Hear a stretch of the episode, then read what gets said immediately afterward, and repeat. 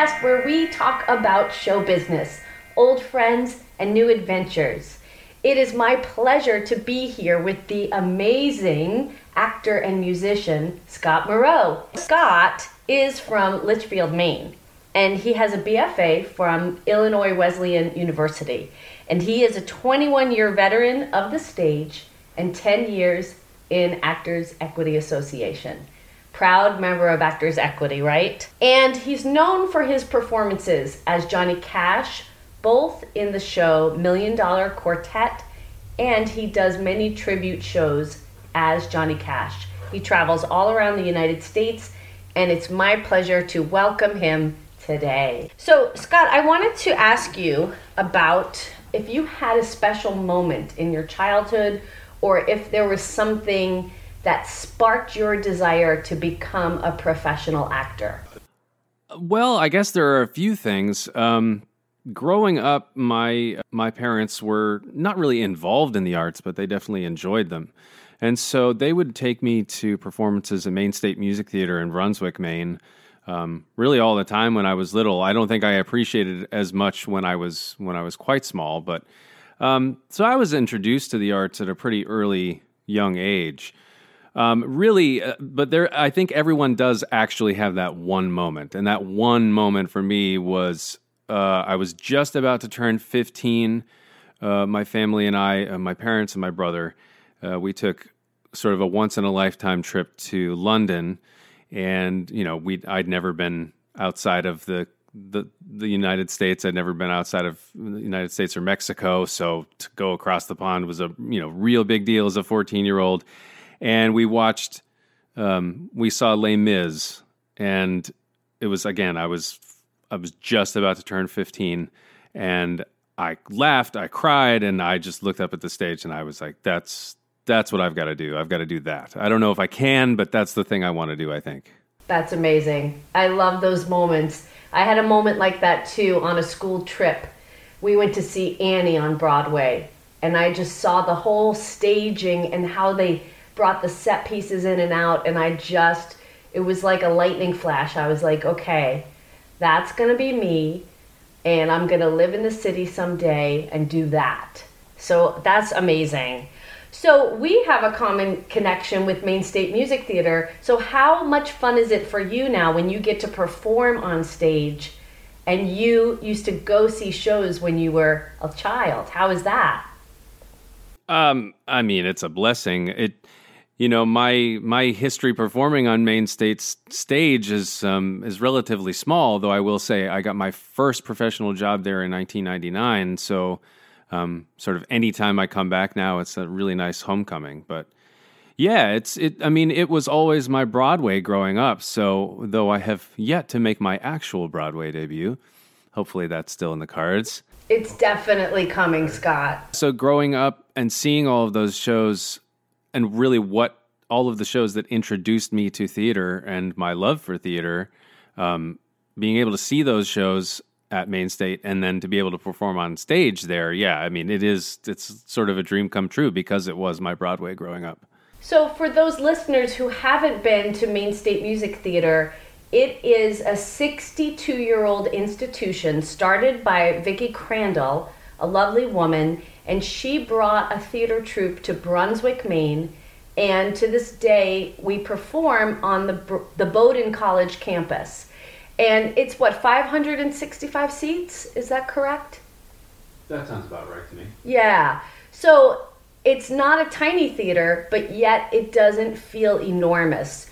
I love performing there because I can really feel like the audience is so close and there's a real sense of community up there.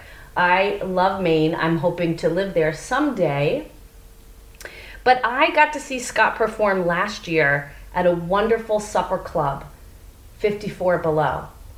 And a woman from Maine, Maine State, gave me some tickets that she wasn't able to use, the lovely Jeanette. Isn't she the sweetest woman? Yeah, she really is. She's so kind. So she gave us tickets, and we came down to see your show. We were sitting right in the front, and you gave such a wonderful performance as Johnny Cash. Tell us about that show, that particular show that you did last year. Well, I was um, I don't know. I it, looking back now, it seems silly, but I guess at the time I was getting a little, I was getting a little um, antsy. I ha- I hadn't had, um, I didn't have any shows coming up, which you know now seems like an, an eon ago, and you know two two months of work is nothing compared to what we're going through right now. However, uh, I was a little, I don't know, I was antsy, and I was just trying to think of how I could incorporate you know, all that is that I do as a tribute artist and put it into a show that was literally a one man show. My other tribute shows are, you know, me and a band, but I thought, well, what, how can I work this out so that it's just me and a guitar?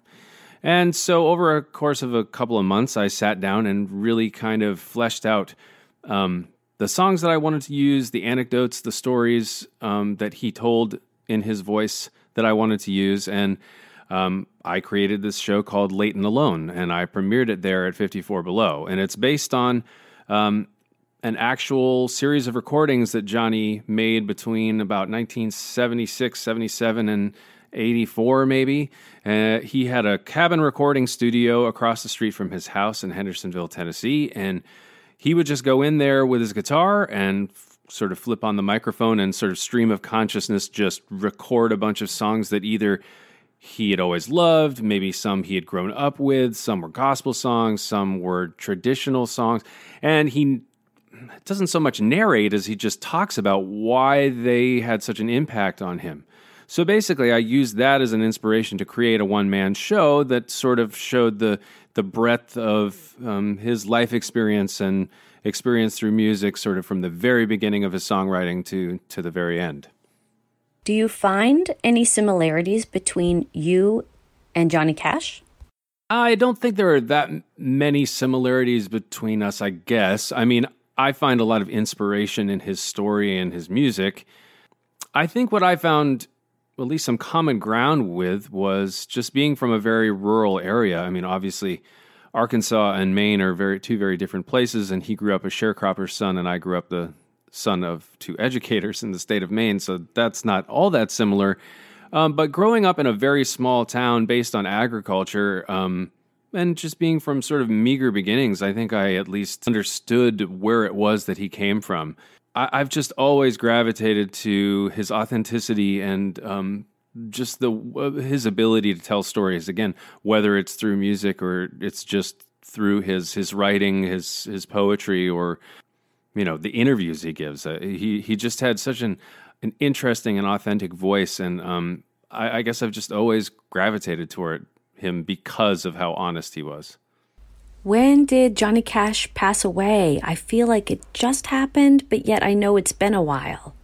He passed away in 2003, which is crazy to think about now. I mean, I, you know, every year I celebrate his his birthday, and unfortunately, the day that he passed. Um, but yeah, I mean, he really is sort of this this lasting figure. It's crazy to think that he's been gone for 17 years. Um, but I think I think that is a testament to to the fact that he was an everyman, the fact that he was uh, he was always a champion for for the underdog, and he always championed so many different um, causes. I mean, he was one of the first people to sort of really vocally and in public champion prison reform. Um, you know, he, he really just was a dynamic and and, um, very important figure, and that's why he's been so lasting as an icon. I think. As this podcast is being recorded, we are in the middle of a global pandemic. Broadway shows have been shut down since mid March. Regional theaters did not have their seasons this year. Is there anything that you have learned about yourself during this time? I think, as much as I think I'm an an extremely impatient person. Um, I'm much more patient than I than I guess I, I understood before. Um, I've seen a lot of people talking about and posting about the idea that you have to sort of put aside the idea that you have to be productive every single day when you wake up. You know, I think I struggle with that. Sometimes I almost feel guilty that I didn't do, you know, 15 things today, even if I don't have a deadline it feels like if I don't do something that I deem productive, that I've just had this horrible wasted day. And in reality, I haven't. Um, you know, I, I'm just trying to do my best to stay to stay occupied, and sometimes that doesn't always mean um, growing as an artist necessarily in the in the I don't know in the sort of classic way of of meaning. It's not like I'm I'm taking voice lessons every day. I'm not necessarily playing three hours of guitar every day, but sometimes I'm just reading articles or reading books or listening to music, and I'm just again trying to do my best to not only stay occupied but you know, to, to, to yes, grow as an artist, but not necessarily in the most conventional ways, I guess. Scott, did you have a practice schedule before the pandemic? Is there anything that has changed since we've all been unable to gather? No, I don't really have. I don't know. I've never been good at budgeting time in that sense for myself. Um, I'm a very on time person. I'm the person who gets to rehearsal, you know, half hour before. I'm at the theater, you know, well before an hour before the curtain goes up. Um, so in that sense, I'm very uh, sort of on time and stick to a schedule. But I don't really, I don't really do that in my personal life or my my life when I'm sort of creating or practicing at home. Um, when I was creating the show at, for 54 Below, I really just I didn't really have to create that because I was so into it. I was really into just trying to figure out what songs would go in the best order while keeping them chronological. And oh, I don't like this one. I think maybe I should cut two choruses out of this one because it's a little bit long. Um, I don't know. I just that I was just so motivated to do it. I think because I was excited to create something, and I was mo- and I was just motivated to do it because I, I you know, I'd booked the I'd booked the time at 54 below, and so I kind of didn't have a choice. There was no procrastination because I, you know, I had to do it. But yeah, I don't, I don't necessarily have sort of a set schedule as far as that goes. I'm trying to do that with uh, staying in shape and you know taking walks and doing home workouts. But um, as far as practicing, I don't, I don't necessarily do that. How did you get your equity card? I was lucky enough to get my equity card uh, to do the first national tour of Million Dollar Quartet. The union for me was never a thing where I, you know, was reluctant to join. I basically said, I will know when the time is right and it will the opportunity will present itself and I I was more than glad and over, overjoyed to uh, to take my card when they offered me the first national. Yeah, I think um, yeah, it really, I mean, honestly, getting your card is obviously very much a, a personal journey. I mean, for some people, it's just never right. For some people, it's it's right early on. Uh, I just never really had much of an opportunity. I was working pretty constantly um, into you know into my late twenties, early thirties, which is crazy to say now, uh, but I was, and so I just hadn't really thought about it. But I desperately wanted Million Dollar Quartet, and so you know after doing sub, you know, so many auditions and callbacks and finally getting it. I mean, there was no question in my mind that it was my the right time to take my card. And, uh, you know, I wish I had had an opportunity to get it earlier. Yeah, I, there are just so many things. I mean, yes, of course there are there are things about any organization or about any union that sort of people want to butt their butt heads about. There's a lot then going on recently that thankfully has been sort of um, all resolved. But you know, I, just for me, it's it's the right fit. Always has been since I've been a member. Wish I had been a member longer.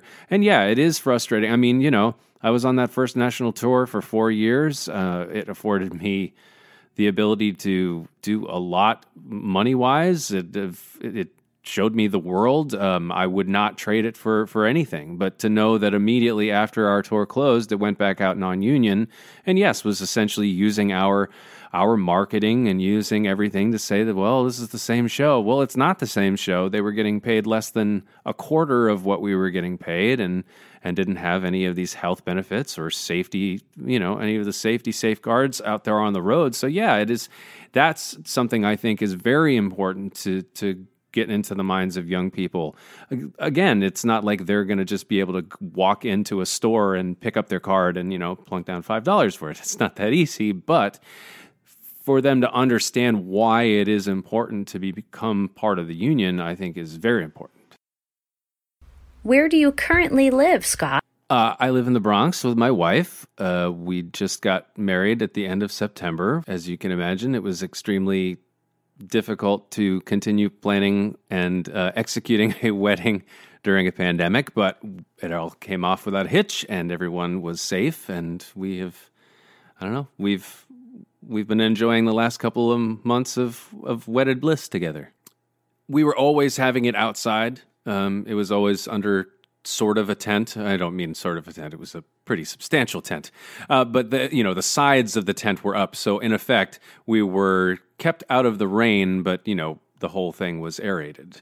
Um, so really, the only thing that changed was um, the number of people. I mean, we were hoping to have originally, you know, in a perfect non-pandemic world, we were hoping to have about ninety people there, and um, you know, just because of state regulations and just people's um, own safety that they decided not to not to come, we whittled it down to about 40 people and it turned out to be perfect.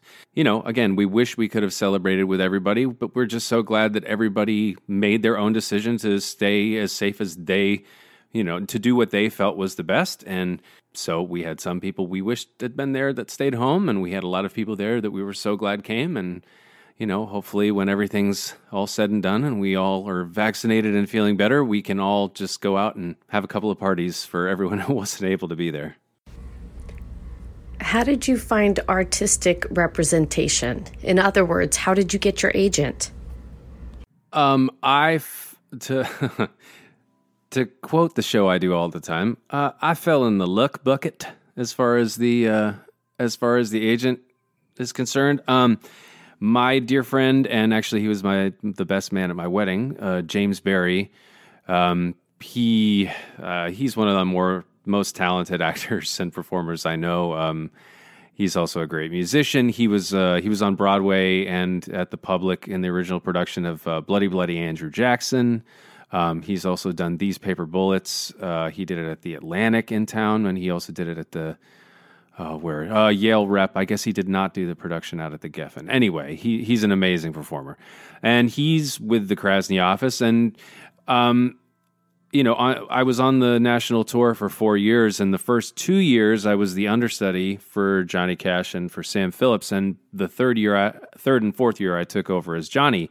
And at that point, I was like, okay, I've I've been an equity member for two years, and I'm taking over this role, and I feel like I gotta I gotta have an agent when I get when I get back to the city after all of this is said and done. So I just started asking people about their agents, and he was like, "Oh, my agent's great. Actually, he's coming to see the show. Um, you know, I mean, I can put in a good word. It's not like he'll just kind of sign you or anything, but you know, I can put in a good word for you." And I said, "Okay."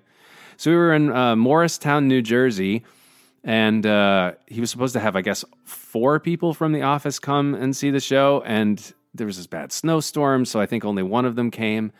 Uh, I met I met Gary Krasny uh, backstage very briefly. He handed me a card.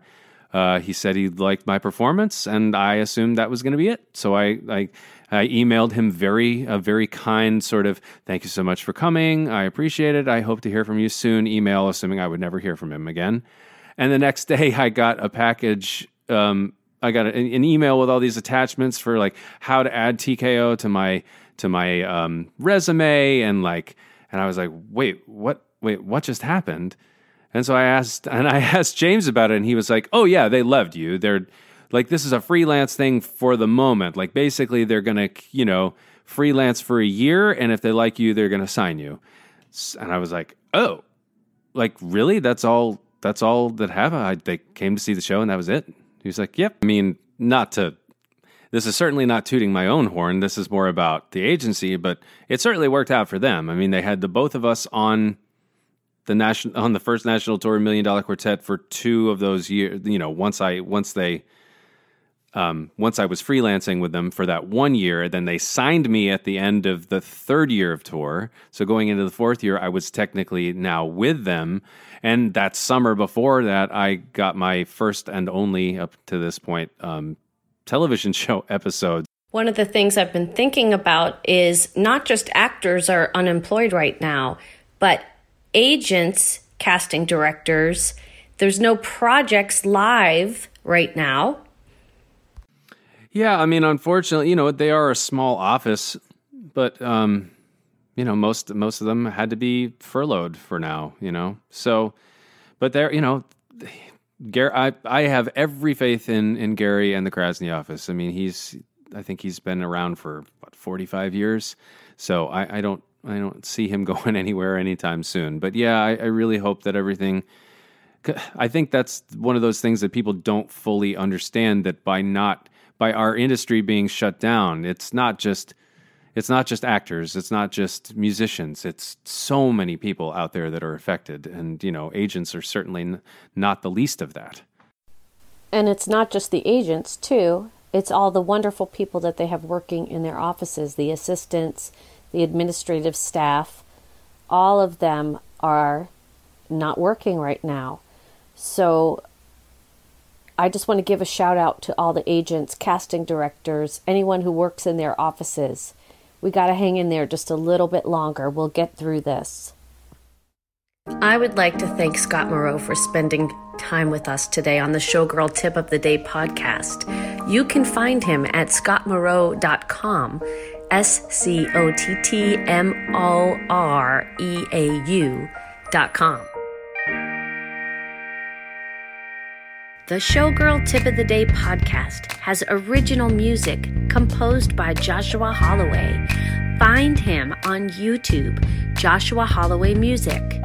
This podcast is written by Michelle Bruckner and edited by Michelle Bruckner and Joshua Holloway.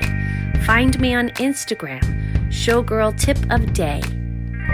Thanks for listening. We'll see you again next week with a new episode.